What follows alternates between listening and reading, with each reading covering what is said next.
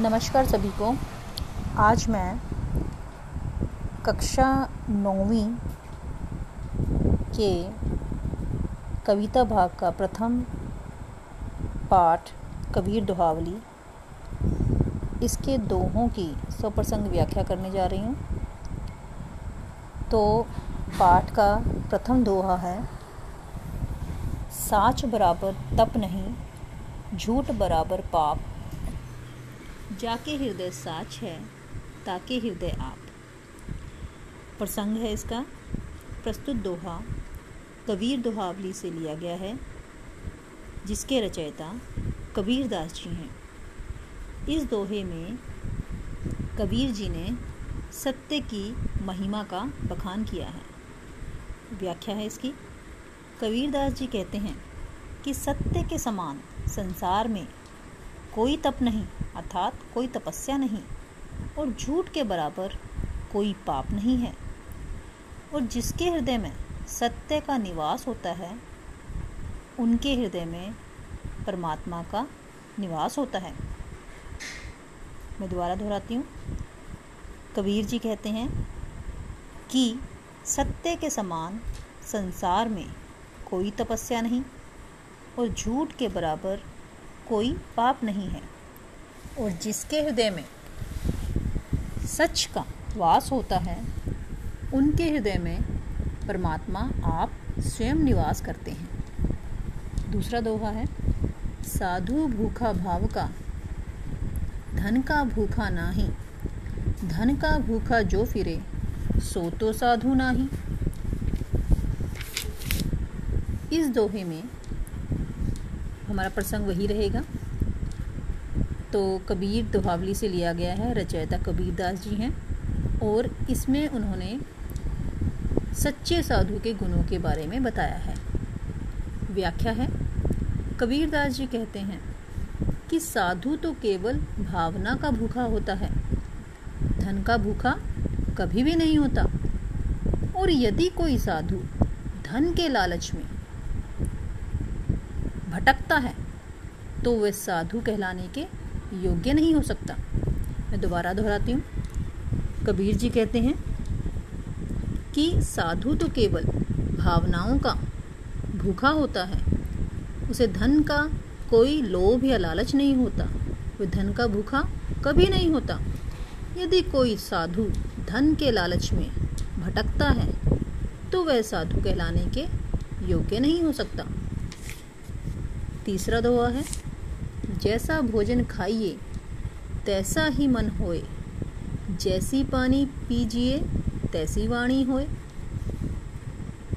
तो इसमें कबीर जी, अन्न और जल का, मानव के मन और तन पर क्या असर होता है, उसका क्या प्रभाव पड़ता है, उसके बारे में बताते हैं। तो व्याख्या है इसकी।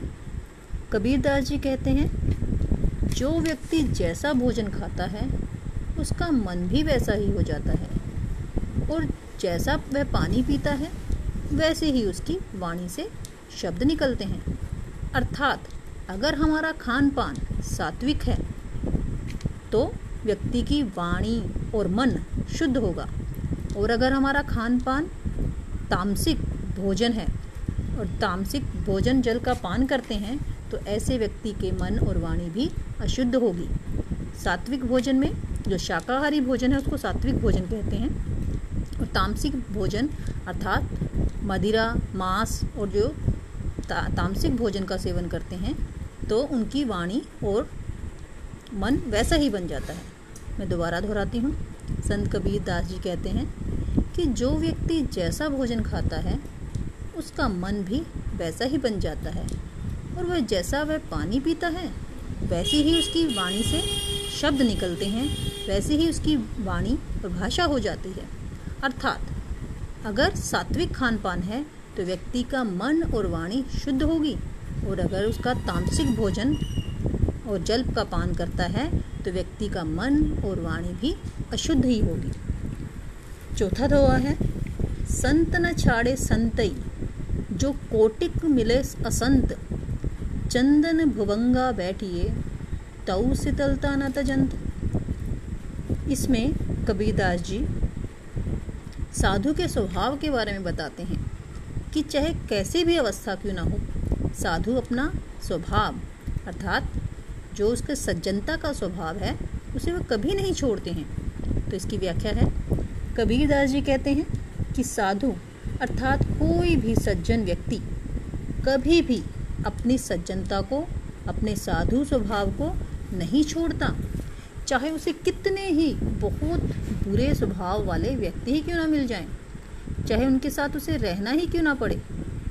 इसके लिए उन्होंने उदाहरण दिया है कि जैसे चंदन के पेड़ पर अनेक विषधर सांप लिपटे रहते हैं, पर फिर भी चंदन का वृक्ष अपनी शीतलता का त्याग नहीं करता।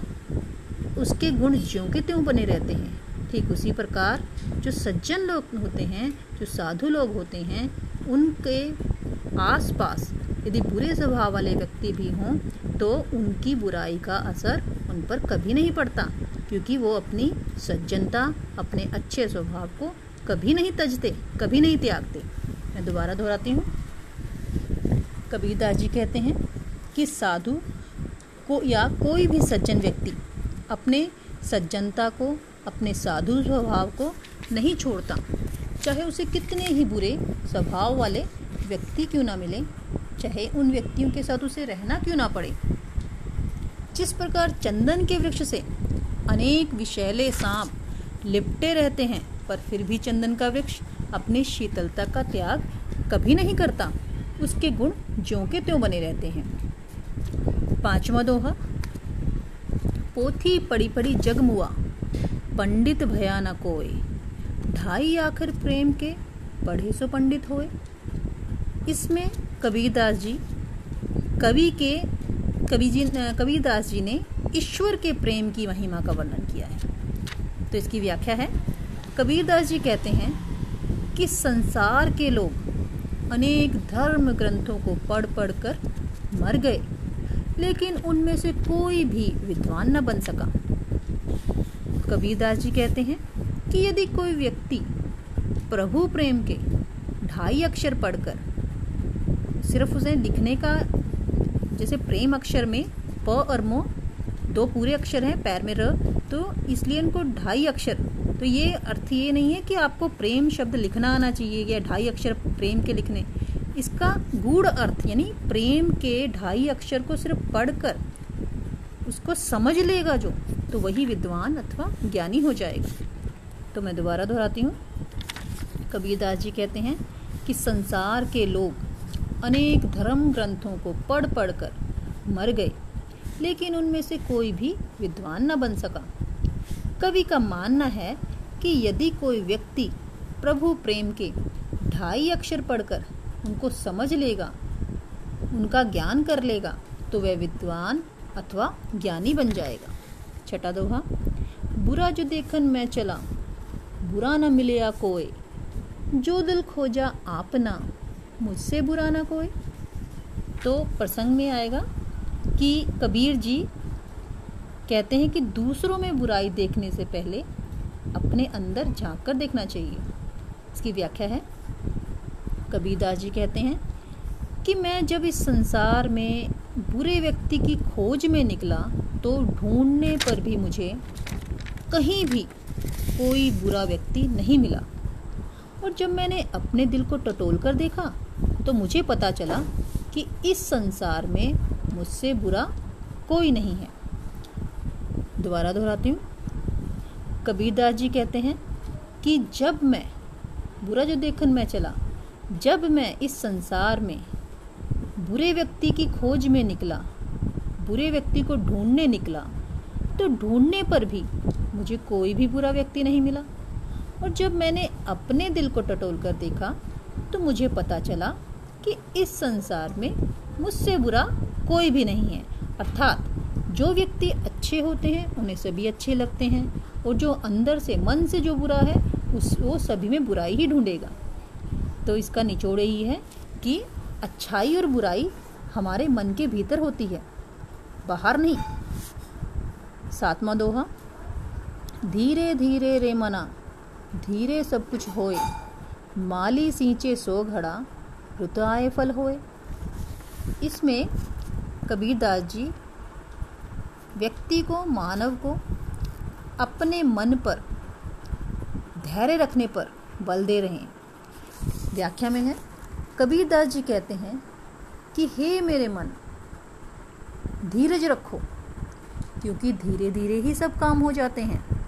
जिस प्रकार माली, चाहे सौ घड़ों, सैकड़ों यानी सौ, सैकड़ों घड़े पानी से वृक्ष को क्यों ना सींचता हो? लेकिन उस वृक्ष पर फल उस मौसम के आने पर ही आएँगे, उससे पहले नहीं।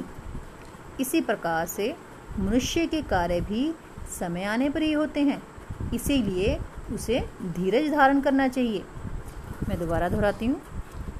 कबीरदास जी कहते हैं कि, हे मेरे मन, धीरज रखो, क्योंकि धीरे धीरे ही सब काम हो जाते हैं।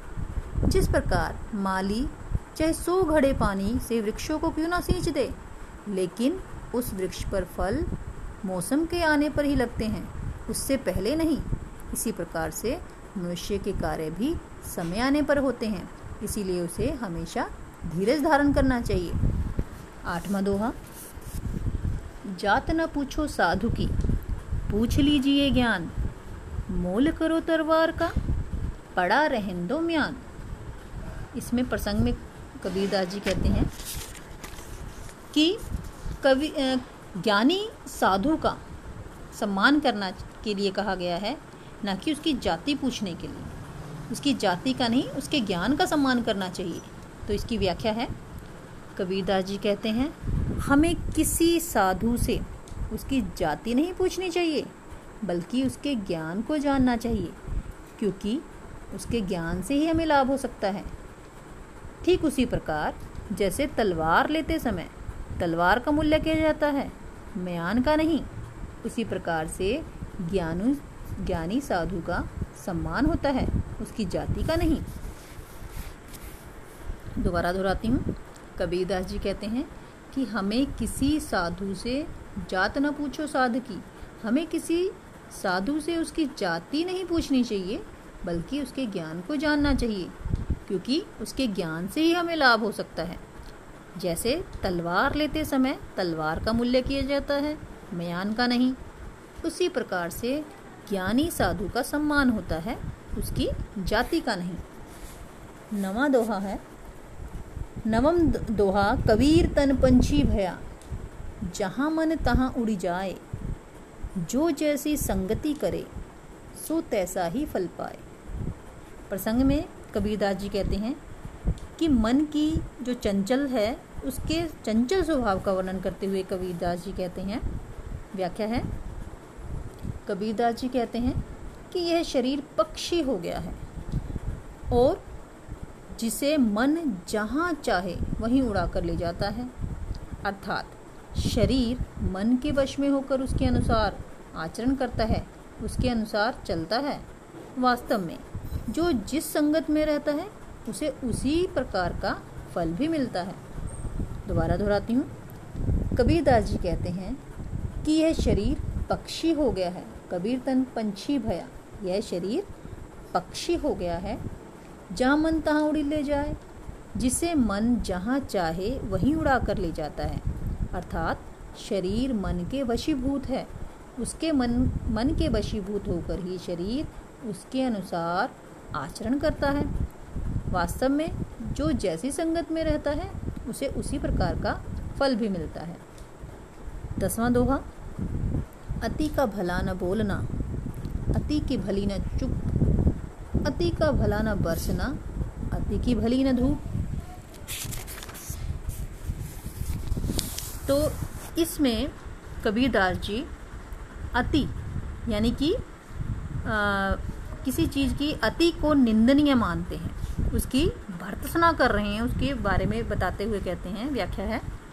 कबीरदास जी कहते हैं कि बहुत अधिक बोलना और बहुत अधिक चुप रहना दोनों ही नुकसानदायक है। दोनों ही अच्छा नहीं होता। बहुत अधिक बोलने से भी नुकसान होता है और बहुत अधिक चुप रहने से, मौन रहने से भी नुकसान होता है।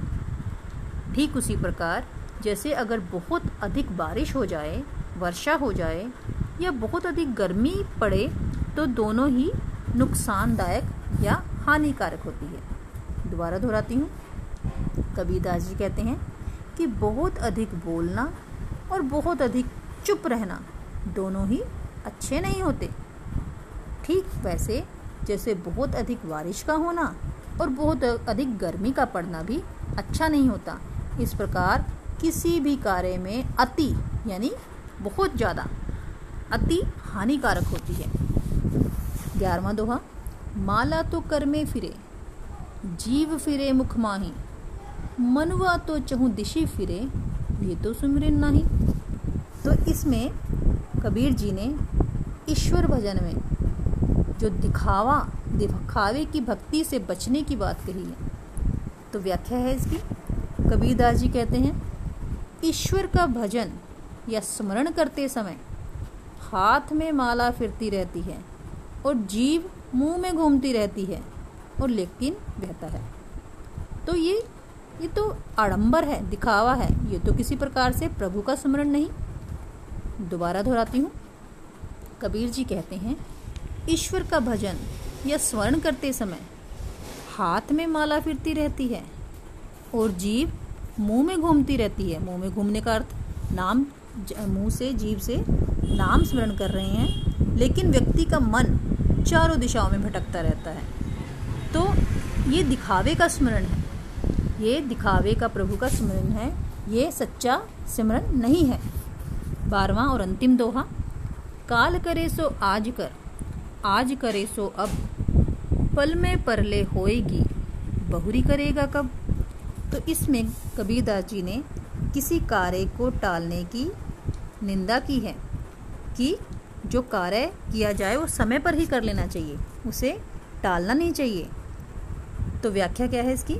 कबीरदास जी कहते हैं, हे मनुष्य, तुमने जो कार्य कल करना है, उसे आज ही कर लो। और जो आज करना है, उसे अभी कर लो। क्योंकि पता नहीं, कभी भी विनाश अथवा मृत्यु हो सकती है। और यदि ऐसा हो गया तो फिर अपना कार्य कब करोगे? अर्थात, समय रहते हमें कार्यों को संपन्न कर लेना चाहिए। उसके लिए टाल मटोल नहीं करनी चाहिए। दोबारा दोहराती हूँ। कबीरदास जी कहते हैं, हे मनुष्य तुमने जो कार्य कल करना है, उसे आज ही कर लो।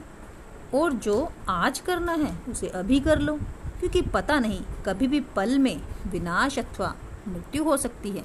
और यदि ऐसा हो गया तो फिर अपना कार्य कब करोगे?